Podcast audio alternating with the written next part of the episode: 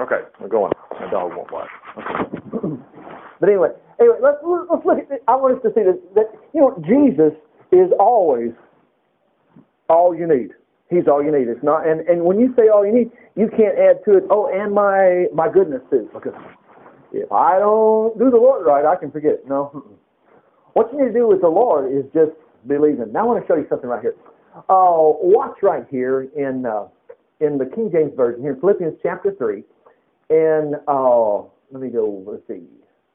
Yeah, here we go. Uh, finally, my brethren, rejoice in the Lord. You know, it's interesting. Chapter four tells us to rejoice in the Lord. And remember, when the Bible tells us to rejoice in the Lord, it's not like maybe we have heard preachers or maybe a little voice you might hear saying, you know, you better rejoice when you really feel bad.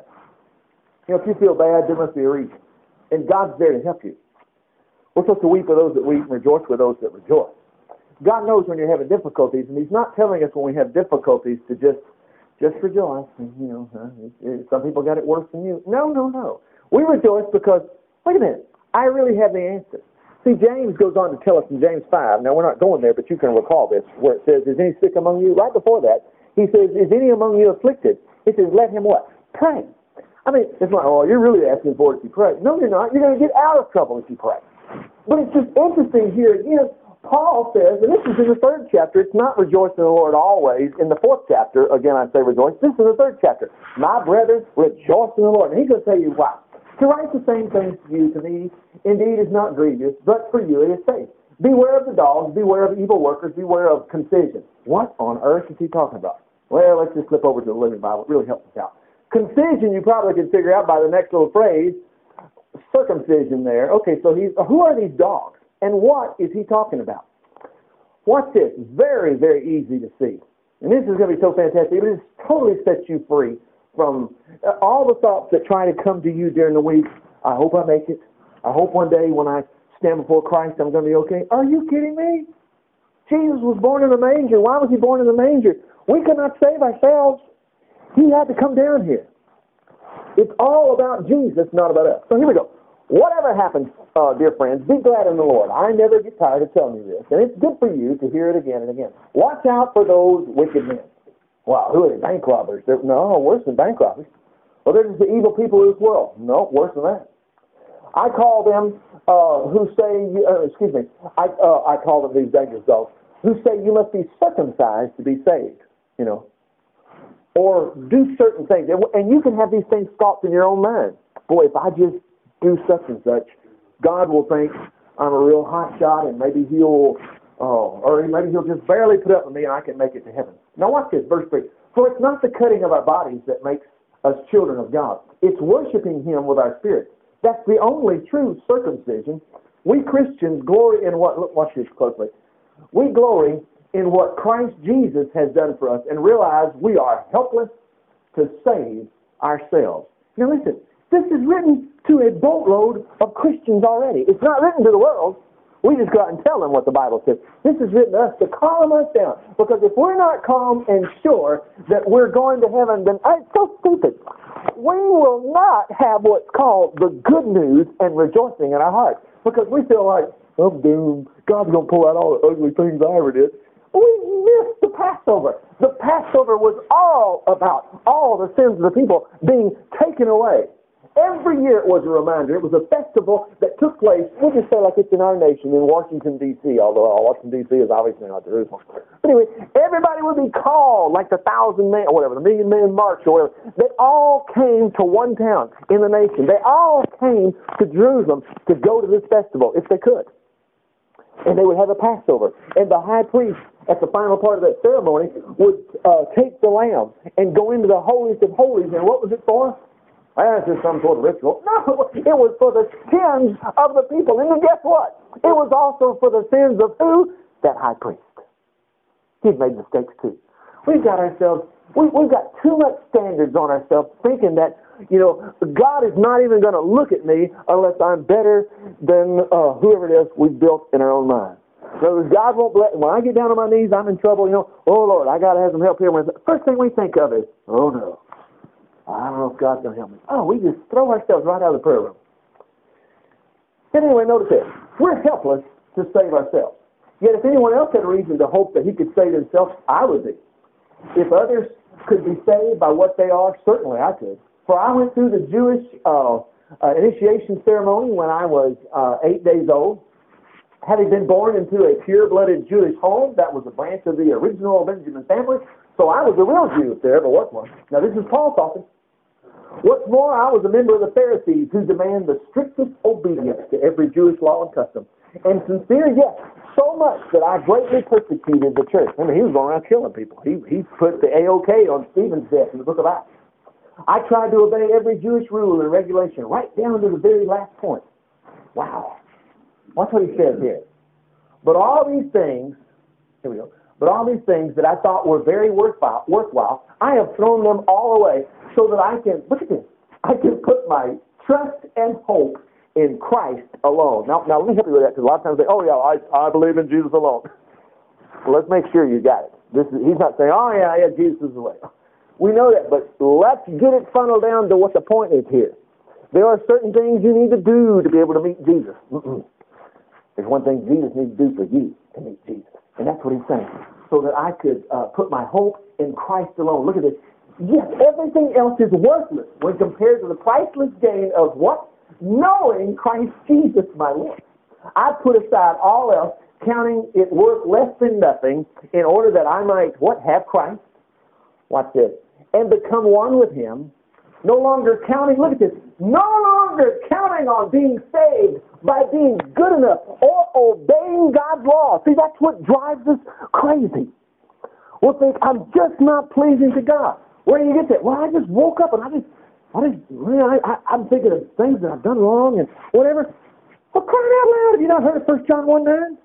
First what? 1 John 1 9. I, I mean, I, I already know, I don't need, you do need the Bible. It says if we confess our sins, He's faithful and just to forgive us our sins, cleanse us from all unrighteousness. What about this one? David said, Bless the Lord, O my soul, and all through me, and forget not all his benefits, who what? Forgives all thine iniquities, heals all thy diseases. When you wake in the morning, you should recognize, man, I'm forgiven. Praise the Lord. Try this one on.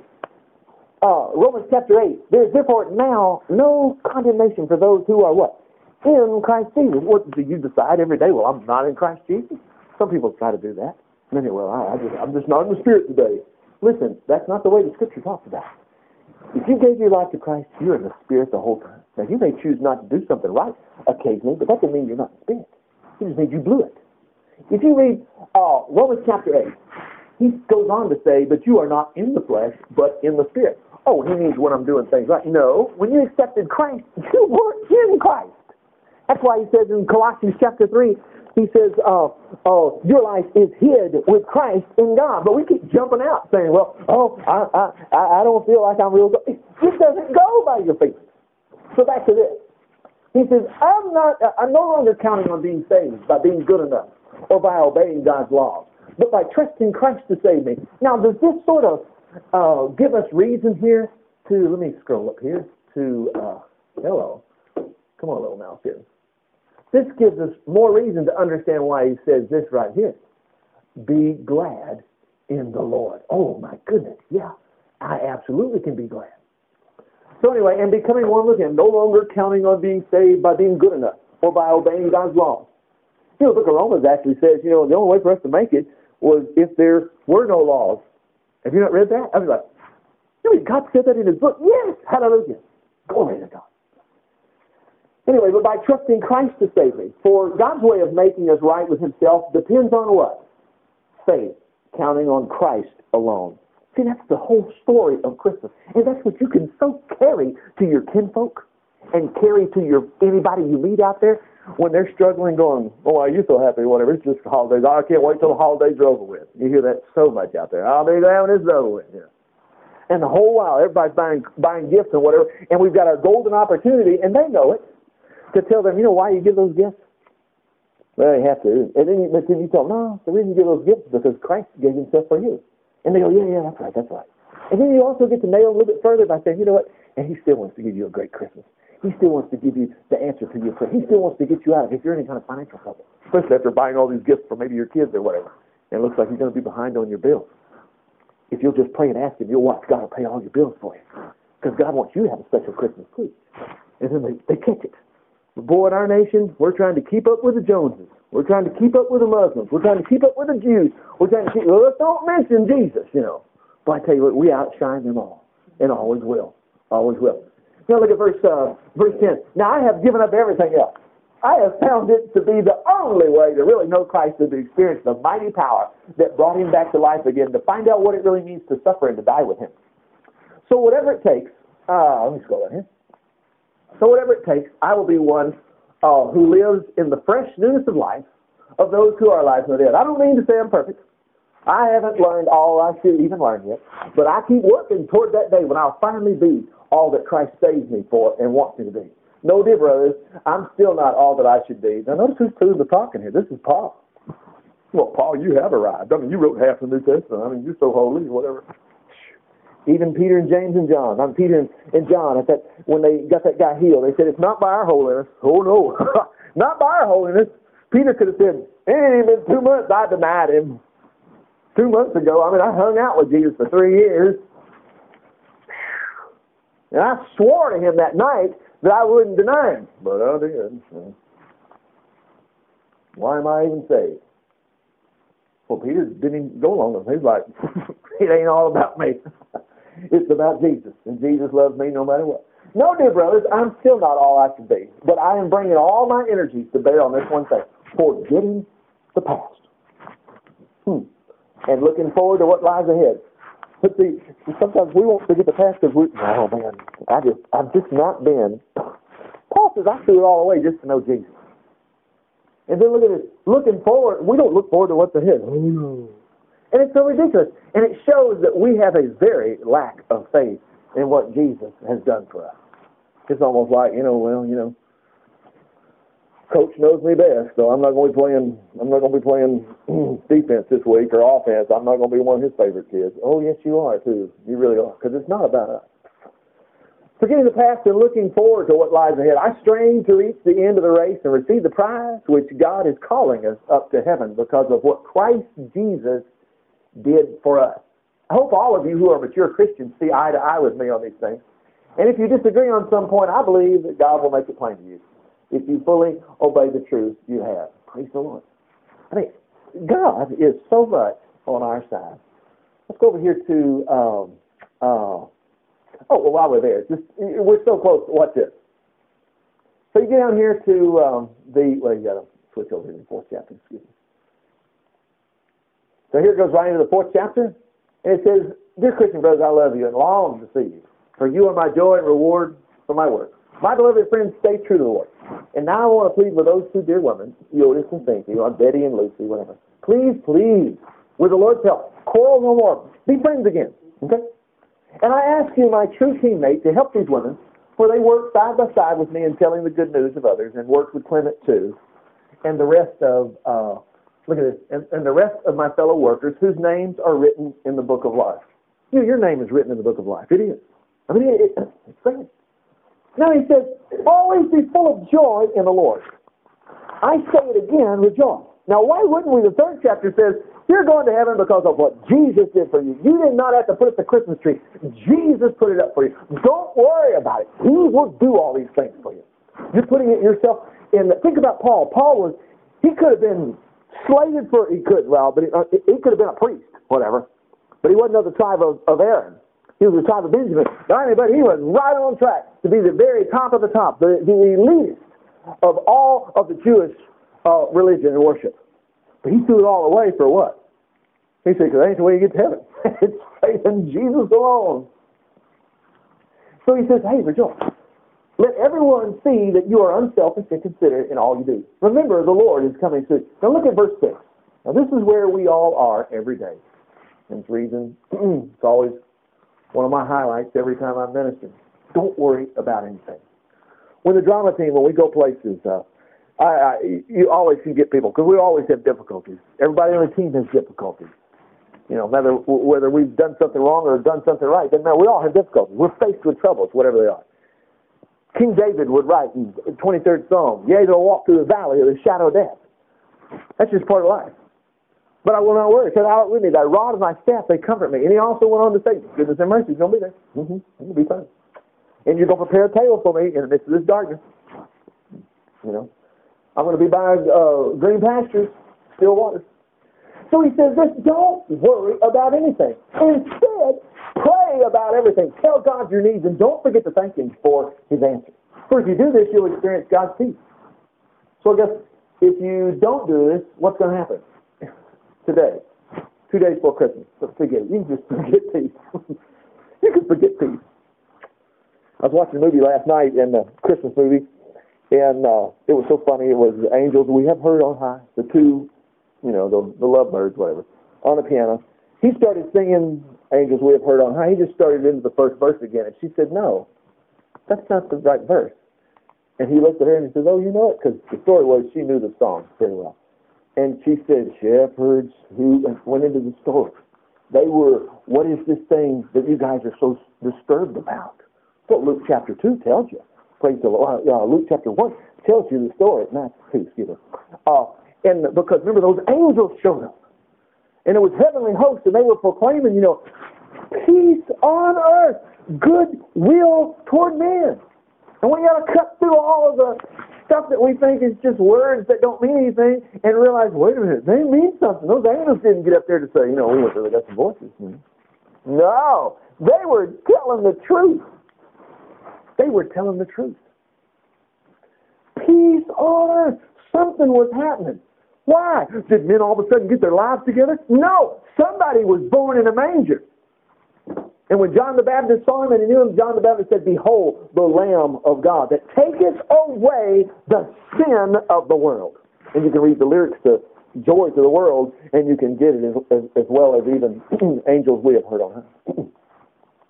so anyway, if you do this, you'll experience God's peace. I mean, it's this. It's the peace that passes all understanding. And this, this describes it in the Living Bible, which is far more wonderful than the human mind can understand. Now, where is he going with this? This is you. Whatever you are worried about, you should have this uh, the very second you say, you know, Jesus, I, am not going to worry about this anymore. Whew.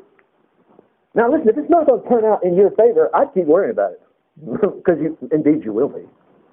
I mean, man, if I, if I got financial trouble and I'm worried about it and it ain't going to turn out like I want it to be, I'm still worried about it. But the scripture says here, I'm not supposed to worry about it. Hmm. And he's going to handle it. He sure will. Which is far more wonderful than the human mind can understand. His peace will keep your thoughts and hearts quiet and at rest. What is it? As you trust in Christ Jesus. Let me go over here to uh, uh, the book of Colossians here, chapter 2, and watch this over here. This is fantastic. Ah, da, da, da, Okay, let's see. Two passage. Mm-hmm. There it is, verse 6. Look. And now, just as you trusted Christ to save you, trust Him too for each day's promise. I mean, you are so going to overcome you are so going to overcome. You can't help but be victorious. Watch this example over here too. Paul just just like I mean, I, Marcus is no, he's been with me for years in, in ministry and stuff, and and uh, oh Bible studies, and I don't ever get up here and say, well, tell us what bad things happened to you. You know, we always want to know what, what good things because there's always good things. Watch this, and then and if and then if we're not even in a Bible study or whatever, uh, Marcus would tell me while we were playing, fix to play kickball or whatever, and tell these other people around something that happened. You know, it, it's just it's like this stuff you can't stop it from happening. These good things.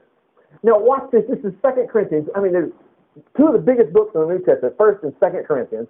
Now watch this little story, and if you can't compare this to what we talk about today, uh, it's exactly the same. Dear friends, this letter is from me, Paul, appointed by God to be Jesus Christ's messenger. And from our dear brother Timothy, we are writing to all uh, you Christians there in Corinth throughout Greece. So that means he's right there. May God our Father and the Lord Jesus Christ mightily bless each of you and give you peace. Well, those are just words. They don't mean anything. Are you kidding me? Those are such powerful words. They're actually working. You should have peace. And I'm telling you, you should look for God's blessing every day. Look at verse 3. What a wonderful God we have. He is the Father of Jesus Christ, the source of every mercy, and the one who so wonderfully comforts and strengthens us uh, in our hardships and trials. Now, don't immediately run over to the hallmark section of your faith and go, well, you know, I mean, God just pats you on the back when there's difficulty. No, this is fantastic. Why does He do this? So that when others are troubled, needing our sympathy and encouragement, we can pass on to them the same help and comfort God has given us. Notice He didn't say, it'll all be worth it all when you to heaven. You stuff down here. No, uh-uh. Paul even wrote arguing about whether or not there was a resurrection, he said, you know, if, if we have hope in this life only, we are of all men most miserable, you know. You've got help. Look at verse 5. You can be sure that the more we undergo suffering for Christ, the more he will shower us with his comfort and encouragement. Now, what does he mean? A pat on the back? No. Watch verse 6. We are in deep trouble for bringing uh, you comfort and salvation. But in our trouble, God has comforted us. And this too to help you. I'm reminded of when Paul was stoned. He got stoned, left for dead. The disciples got around him. All of a sudden, Paul comes back to life again, and they went back into town. And I tell you what, the next day Paul went right through the town that they stoned him. They're all looking, oh, thought we killed you. Talk about gloating. But I tell you what. Anyway, so verse uh, verse seven to show you from my personal experience how God will tenderly comfort you when you undergo these same sufferings. He will give you strength to endure. Now he's going to give an example. Verse 8, I think you ought to know, dear brothers, about the hard time we went through in Asia. And I believe this is, he's referring to when they stoned him. We were really crushed and overwhelmed and feared we would never live through it. You feel like you're not going to make it through your financial troubles, or maybe you feel like there's a pain, you don't even want to go to the doctor, you think, this one's so serious? It didn't go away after two days, three days, four days. And maybe you did go get some help, or mm, Maybe the doctor didn't say anything good about it. And immediately uh, you're always thinking, well, I guess this is my cross to bear. Are you kidding me? How many people did Jesus say that to when he healed them all? How can he heal them all, then all of a sudden go, oh, well, wait a minute. I really didn't heal them all, you know. No, he did heal them all, and he'll heal you. I think you ought to know, dear brothers, about the hard time we went through in Asia. We were really crushed and overwhelmed and feared we would never live through it. Now remember, he's already arguing the point that the same comfort I get, you get too. He's going into a big praise report here. And this is in 2 Corinthians chapter 1. Verse 9, we felt we were doomed to die and saw how powerless we were to help ourselves. Hey, but that was good. For then we uh, put everything into the hands of God, who alone could save us, for he can even raise the dead. Woo-hoo. Notice they didn't say, well, we kind of hope God might help us out, but we don't want to get anybody's hopes up. That's not what he said. He's counting on it. Verse 10, and he did help us. And it's interesting. But see that word there, it doesn't just mean going to heaven, does it, in this story here? No. And he did help us and saved us from a terrible death. I don't know if you remember what when Paul first got saved, he stayed in Damascus, started preaching about Christ, and then they tried to kill him, and they let him down the wall in a basket. That's recorded in uh, in the book of Acts as well and also recorded in, uh, actually, it, you'll see it in Second Corinthians right here. So look what he says. But you must help us too by praying for us. For so much thanks and praise will go to God from you who see his wonderful answers to your prayers for our safety. Where's Psalm 91 when you need it? You should know Psalm 91. You should know Psalm 34. Taste and see the Lord is good. I will call upon the Lord. He's worthy to be praised. So shall I be saved from my enemies. That's Psalm 18, verse 4. That's it. Anyway, verse 12. We are so glad that we can say with utter honesty that in all our dealings we have been pure and sincere, quietly depending upon the Lord for his help, for his help, and not our own skill. And that uh, it is even more true, if possible, about the way we have acted to acted uh, towards you. Wow. But anyway, I mean, God will get that. I don't care what you're faced with, the Lord will get you out of trouble. Let's go one more place over here. you know, some of these big books, I want to encourage you that when you look at the book of Hebrews sometime, and all your upbringing, because it's been my upbringing too, I can tell you how many chapters. There's 13 chapters we can do this. There's 13 in the book of Hebrews you know, there's 16 in First Corinthians, and we already know, you know, there's how many, you know, Isaiah has 66, you know, we can just, and Luke has 24, you know, and, but I encourage you, the book of Hebrews is just like in the Old Testament when uh, I forgot which king it was, but it was one of you know you had good kings, you had bad kings, good kings, bad kings. That's the whole story of First and Second Kings and First and Second Chronicles, whatever. And uh, they're just telling you what these guys did. Anyway, one of them was a good king, and he's tearing down all these idols that were being put in the temple. And his little helper, the high priest, was working around. I'm trying what his name is. And but anyway, uh, they're fumbling around there. They're cleaning everything up. I mean, they got wheelbarrows. They're pulling all this junk out of the temple that does not belong there. Uh-oh, one of them found the Bible. One of them found the scroll. And they go, we need to take it to the king. So they ran it into the king, and they said, uh, we were cleaning up. I think it was the, the, the, high priest was Hilkiah. And so Hilkiah's got this, and he said, uh, hey, boss, uh, well, I was cleaning up in the back room back there, and I found the scroll of the book of the law. And the king said, read it. And so he read, boy, and, and the king started weeping. He started crying. He goes, I think it was Josiah. And Josiah, King Josiah goes, man, we are, we are, we are toast. We are not living for God. This is horrible. And King Josiah was a good king. But he didn't have anything to go by other than the fact that we either worship God or we worship these stupid idols. And he was already cleaning all that out, but he realized, man, we are so far gone. And he he said he called everybody together and everything, and they hustled up, you know, and they they started living for God again. But what I want to tell you is that King uh, Josiah didn't say, "Hey, read me a little verse or two. Read me just a little verse two, and then go off on a 30 minute message or what. They read the whole thing. And when Josiah called all the people, they read the whole thing. Now, here's what I want you to get to. The book of Hebrews is not that long. Hebrews chapter 1 is only, I think, 22 verses, 23 verses. That's not very long. The second chapter is even shorter. I think it only goes to 19 verses. The third chapter, I mean, I, am just so familiar with this, this book, I just know. Anyway, the point is, it's not that long. But what happens is, if you will take time and you can actually cover a lot of territory if you just read, to read it out loud. But take the book of Hebrews and try to break through the barrier of chapter 1 marker and chapter 2. Try to keep going 3 and 4 and 5 and see what happens and you will be so amazed. So watch what happens down here in Hebrews chapter 4.